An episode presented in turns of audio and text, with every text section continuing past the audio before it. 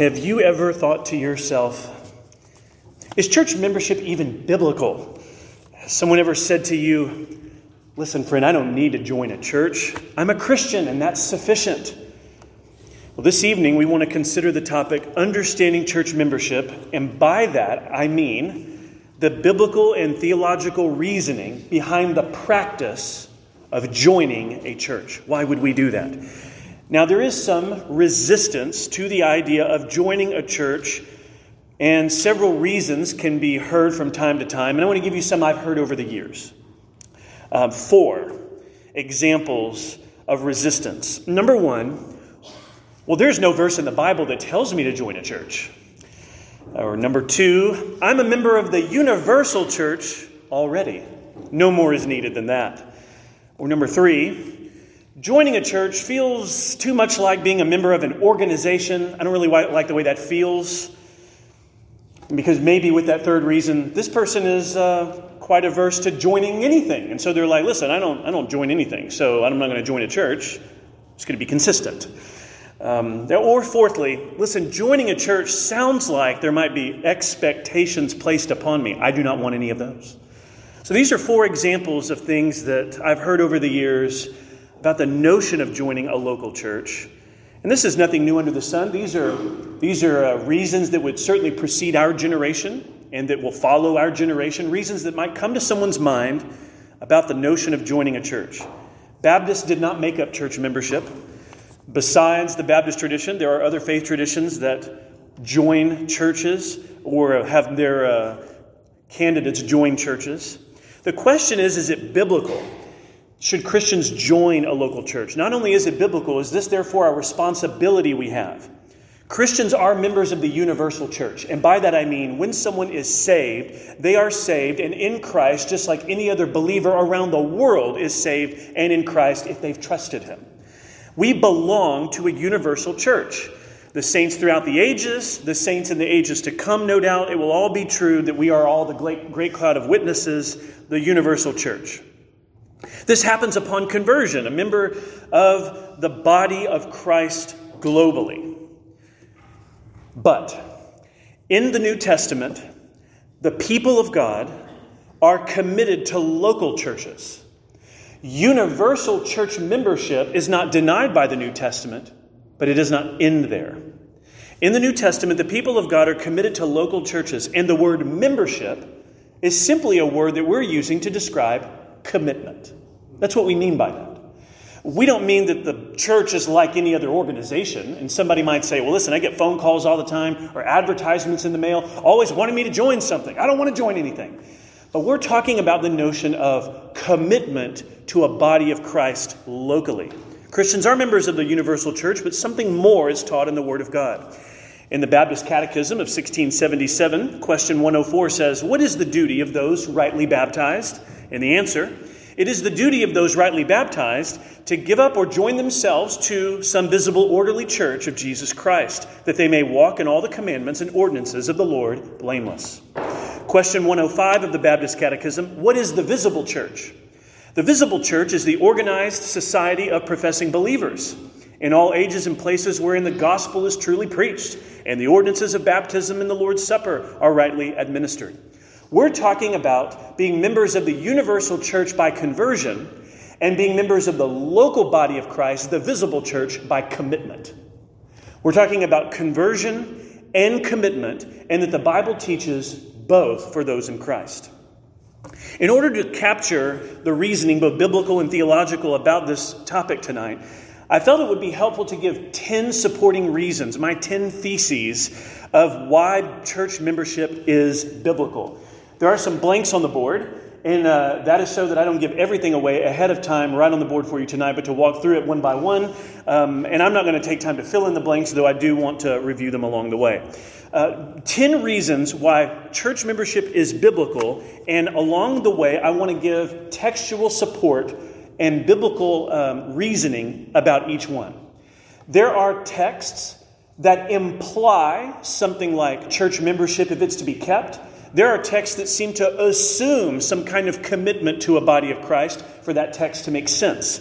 And so the reasoning will work in terms of both identifying an assumption and following toward an implication through these biblical texts. Reason number one of 10 the New Testament letters were written to organized churches.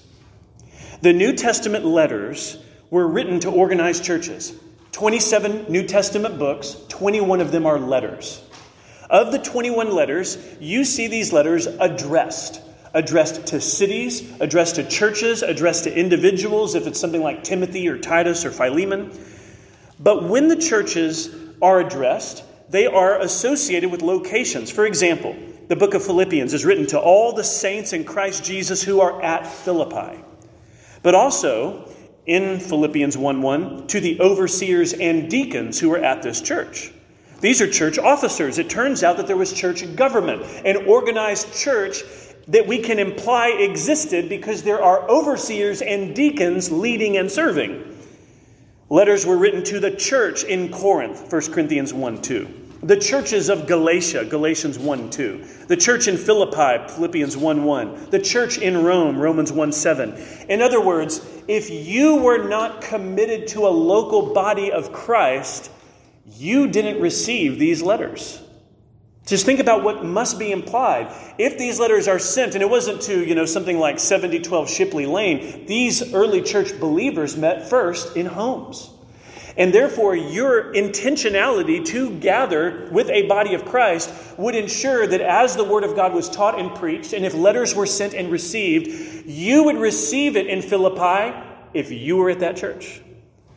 Not if you were just saying, oh, I'm part of the universal church, I don't need to gather anywhere with anybody.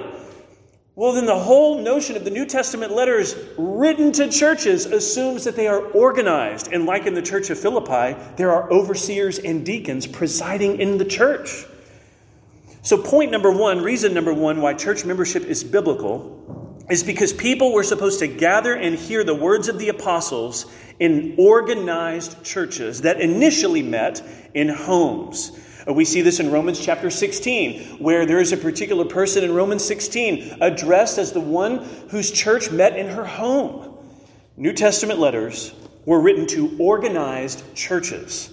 And therefore, there is this notion of a body of Christ, a visible body of Christ, that is brought into the foreground of the minds of these readers. No letters are coming to them. It's not like they were just publishing it on the town square so that anybody who claimed to be some ambiguous follower of Jesus would come across these letters. Written to organized churches. Reason number two there are reports in the New Testament of people being counted and added. There are reports in the New Testament of people being counted and added. Acts chapter 2, verse 41, Peter preaches in Acts 2, and one of the results is told in verse 41. So those who received his word were baptized. Now, that doesn't mean they were baptized just anywhere or by anyone. There is an awareness by the biblical author that these converts would have come forward and said, I want to be baptized. I want to identify myself not just as a part of the universal church. I want to be I want to be associated with the believers visibly. I want to be baptized. And so these are baptized and added. It tells us in Acts 2:41, and those added that day were about 3,000 souls. So people are being received into the midst here who are responding to the word preached, and they are being baptized, and they are being counted, and they are being added. These souls matter. And these souls are being incorporated into the visible practice of the church. In Acts 16, verse 5, so the churches were strengthened in the faith and they increased in numbers daily. So the churches were strengthened and they increased. How do they know that they increased?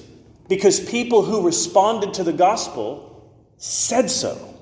They increased in numbers because these respondents were baptized and counted and added. That's how Luke knows they increased in number.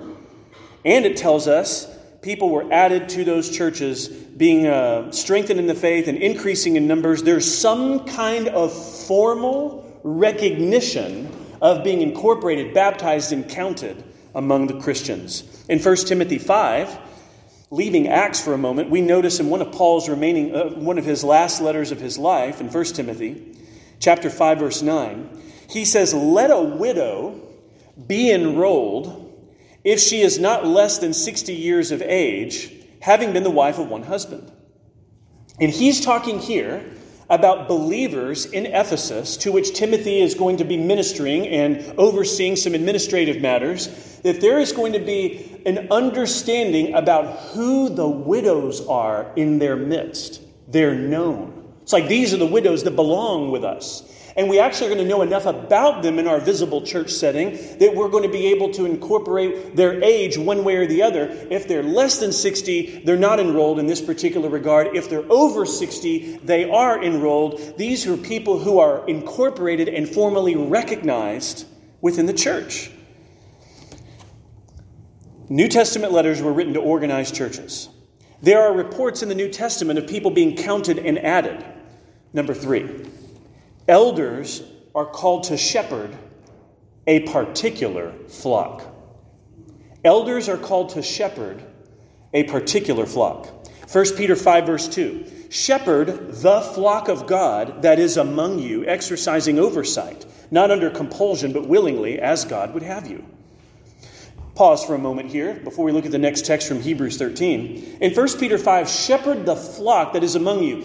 There's something very specific about that that Peter is expecting his readers to be able to understand as they receive these instructions. These overseers are not the overseers of Christians anywhere and everywhere. I've had some pastors of some churches say to me, when I've gone to my particular church, people in the church have said to me, Well, you know, we really think of the pastor as the community's pastor. Well, that's not what 1 Peter 5 says. 1 Peter 5 does not say he's the pastor of a particular city, the pastor of a region or a place, or of a particular uh, village or location, the community at large. He's the pastor of the flock. How do you identify what that flock is? How do you know who's under your oversight? Is it just any believer who comes in those doors and that may stay for a few weeks or not, who might not even have a right understanding of the gospel but proclaim themselves to be a Christian? How do you know how to identify the flock?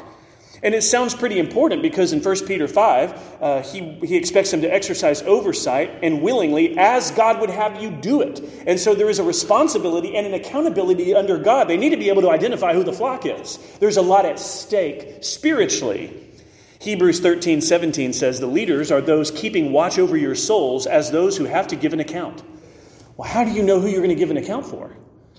Is it just anybody that claims to be a believer? Anybody just sits in a pew in a church? Or is there an understanding of those who can comprise the recognized flock? Those whose souls are entrusted to the leaders for watchkeeping?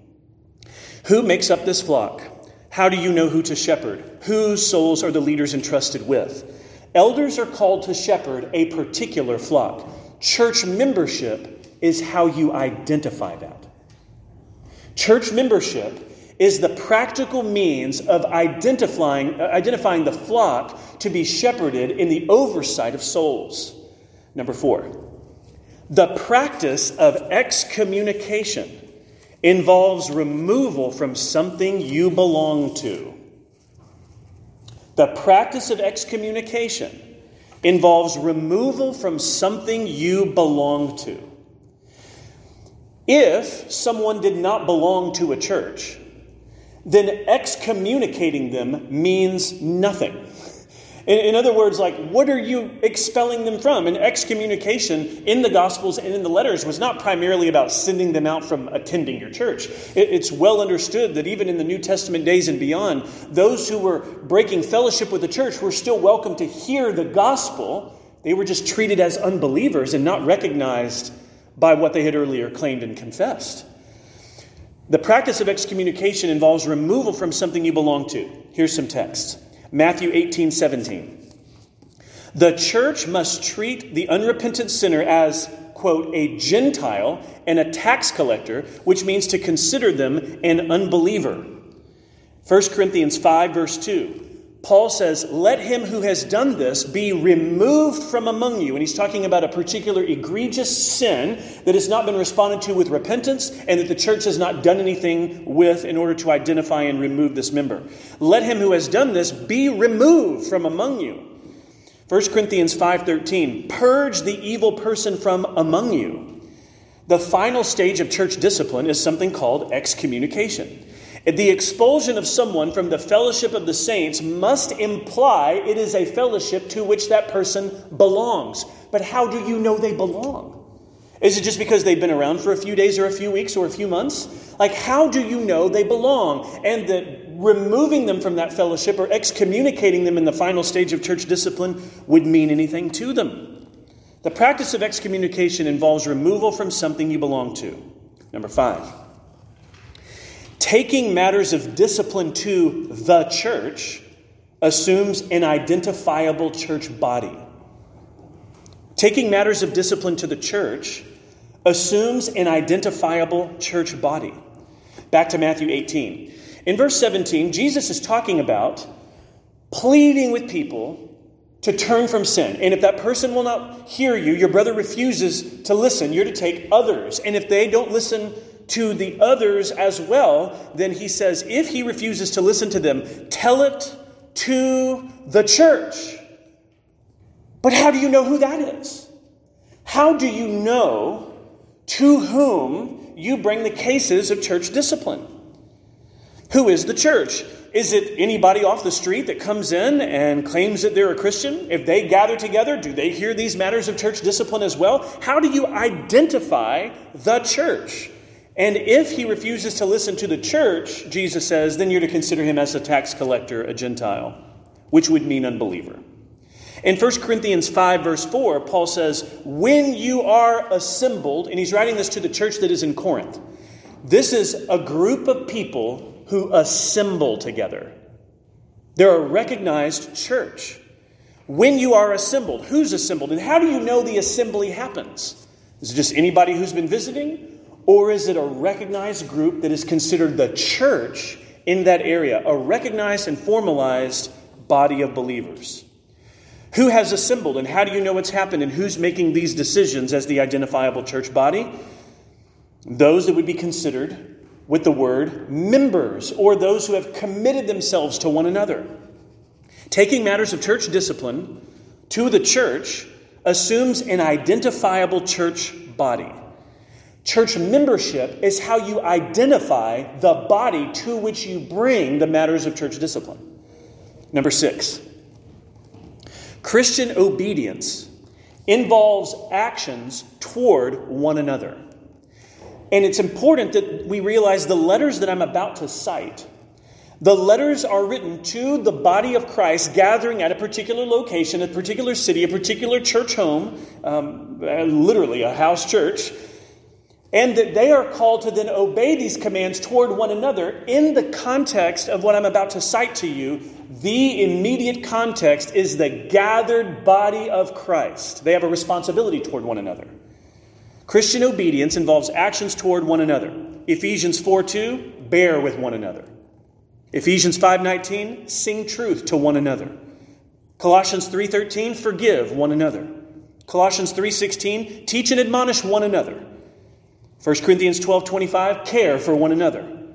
Galatians 5.13, serve one another. 1 Peter 4 9, show hospitality toward one another. 1 Peter 4 8, love one another. And you can go on. These are not the extent of the one another commands, but these are not ambiguous Christians when the Ephesians read this letter or the Corinthians read this letter. It's like these are the people we've committed and covenanted with. Like these are our church people. Now, of course, they are to act and represent the Lord outside the gathering of the church in ways that demonstrate their ambassadorship for the Lord Jesus, and they are to even love their enemies and bless those who persecute them, of course. But the immediate context of each of these one another commands recognizes a gathering in a local assembly in Ephesus, in Corinth, in Peter's readers' day, and then Colossae, and in the Galatian churches. It goes on and on. These are not ambiguous Christians, they're those who gather together locally. Number seven, Christian maturity involves accountability. Christian maturity involves accountability. We need to be those who are able to be corrected and admonished with others, caring for our souls and exercising spiritual oversight over our hearts because we do not do well isolated spiritually for very long. Listen to James 5. James 5:19 says, "My brothers, if anyone among you wanders from the truth and someone brings him back, let him know that whoever brings back a sinner from his wandering will save his soul from death. Now, how do you know who you're supposed to go after? How do you identify them? How do you recognize when someone has departed? And how do you know if you have responsibility towards someone else who is a confessing believer? In James 5 19 and 20, these commands make sense in a local body of Christ that is committed to one another in the Lord. We would call that commitment church membership. That's the modern name for it. But that's what that is. In Galatians 6 1, Paul says, Brothers, if anyone is caught in any transgression, you of the Spirit should restore him in a spirit of gentleness and keep watch on yourself, lest you too be tempted. You see, Christian maturity involves accountability, and this is one of the reasons there's much resistance in our day to belonging to an organized assembly of believers. People don't like accountability, they just want to do what they want. They want everybody to stay out of their business, stay out of my life, let me do what I want.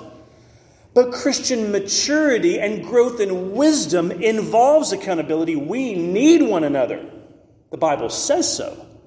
So the question is not whether you believe that uh, Christ is Lord and that you want to follow him as a disciple. That's about conversion, but that's not all the Bible teaches. To follow Christ involves being committed to all that the Bible says you need in Christ.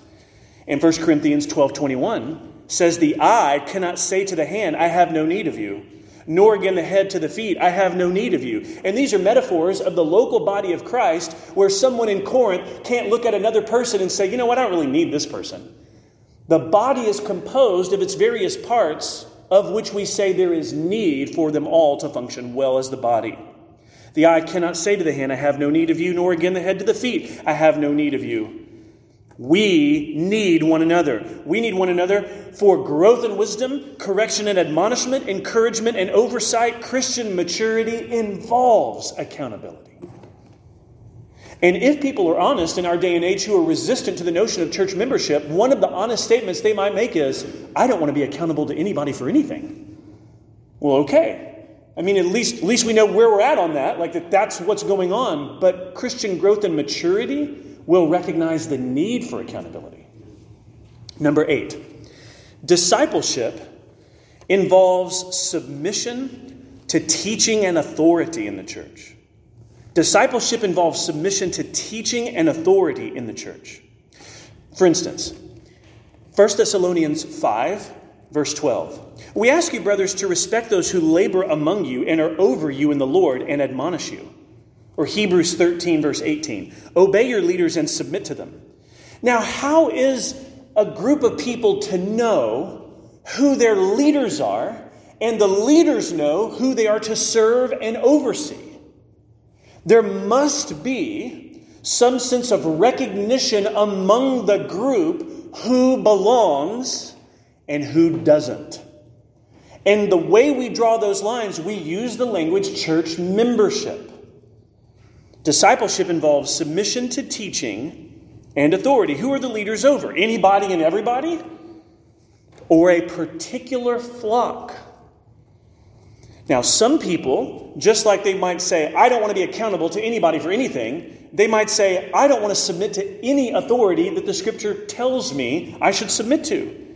And here, the idea of submitting to the teaching of the leaders in Hebrews 13 18, or having respect and honor toward those who labor among you and are over you in the Lord to admonish you in 1 Thessalonians 5.12, somebody might say, but that, see, that's the thing I don't want in my life. I, I want to be free from authority and free from accountability.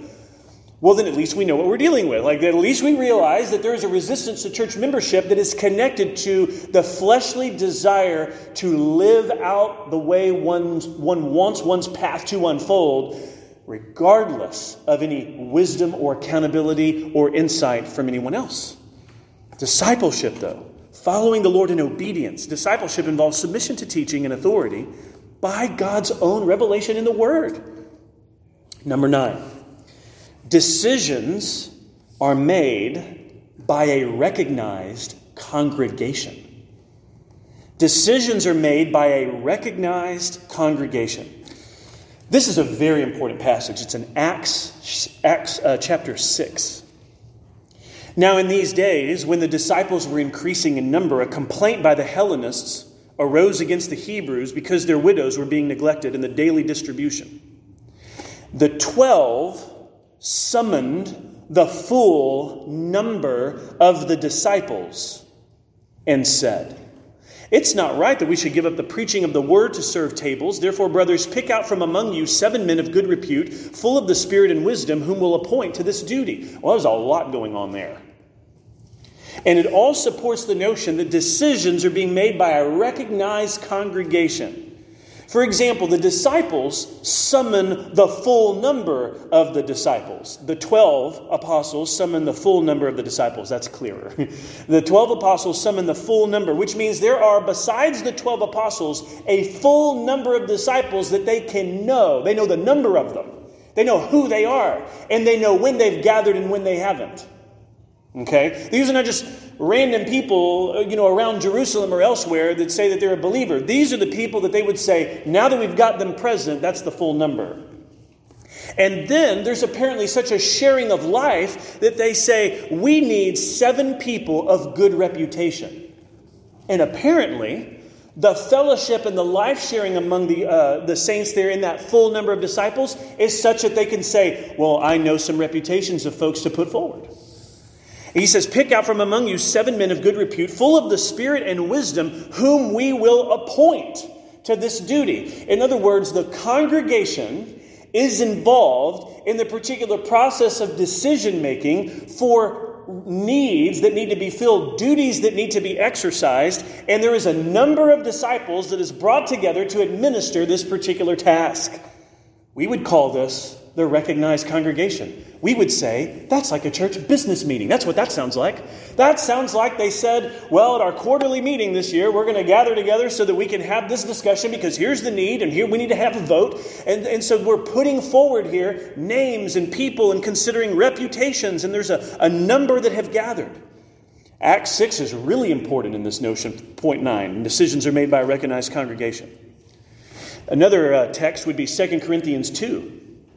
In 2 Corinthians 2, verses 6 to 8, Paul recognizes that in an earlier situation, a matter of church discipline had to take place, and this ostracism of this person needed to be overcome now by a re embracing of this person because apparently sorrow and godly repentance has taken place, and so this person needs to be restored because that's the goal of church discipline.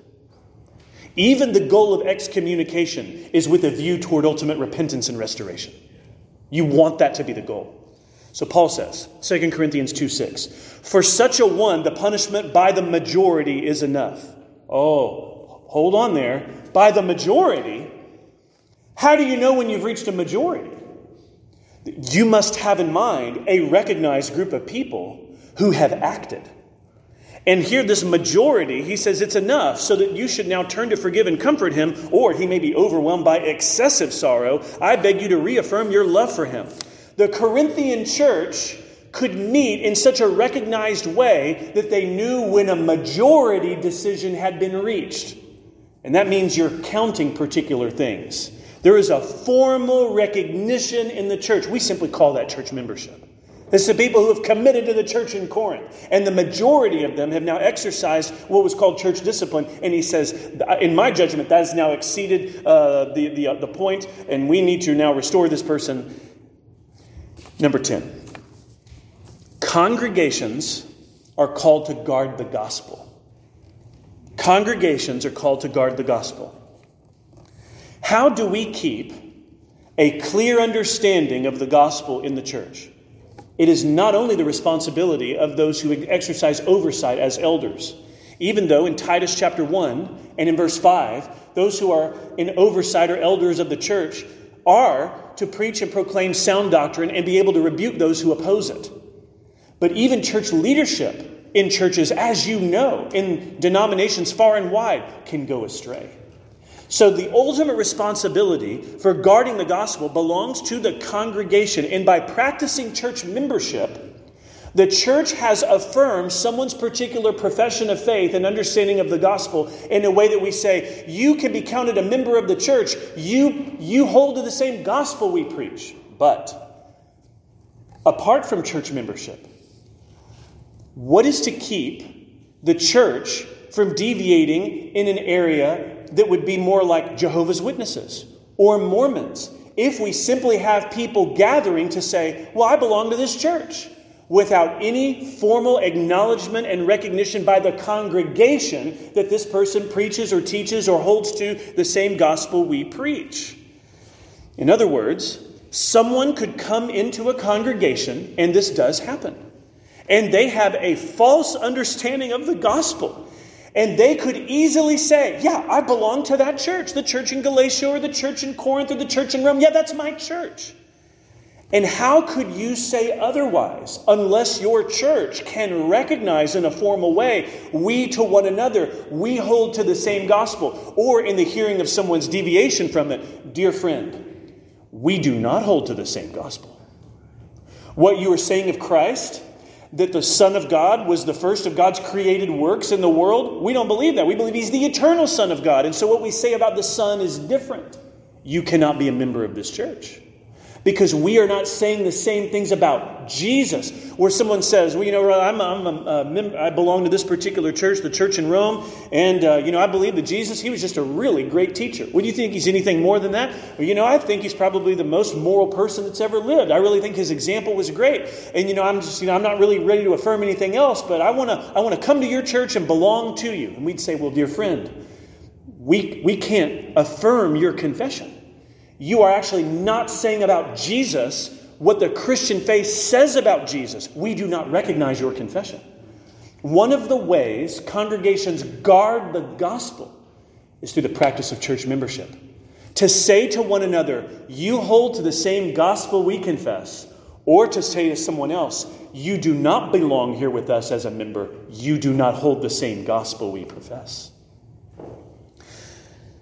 Someone who says, well, there's no verse that tells me that I need to be a member of a local church, is someone who is missing the point that biblical and theological reasoning from these elements and more would lead you to say, you know what? Committing yourself to a local church makes a lot of sense of a lot of texts.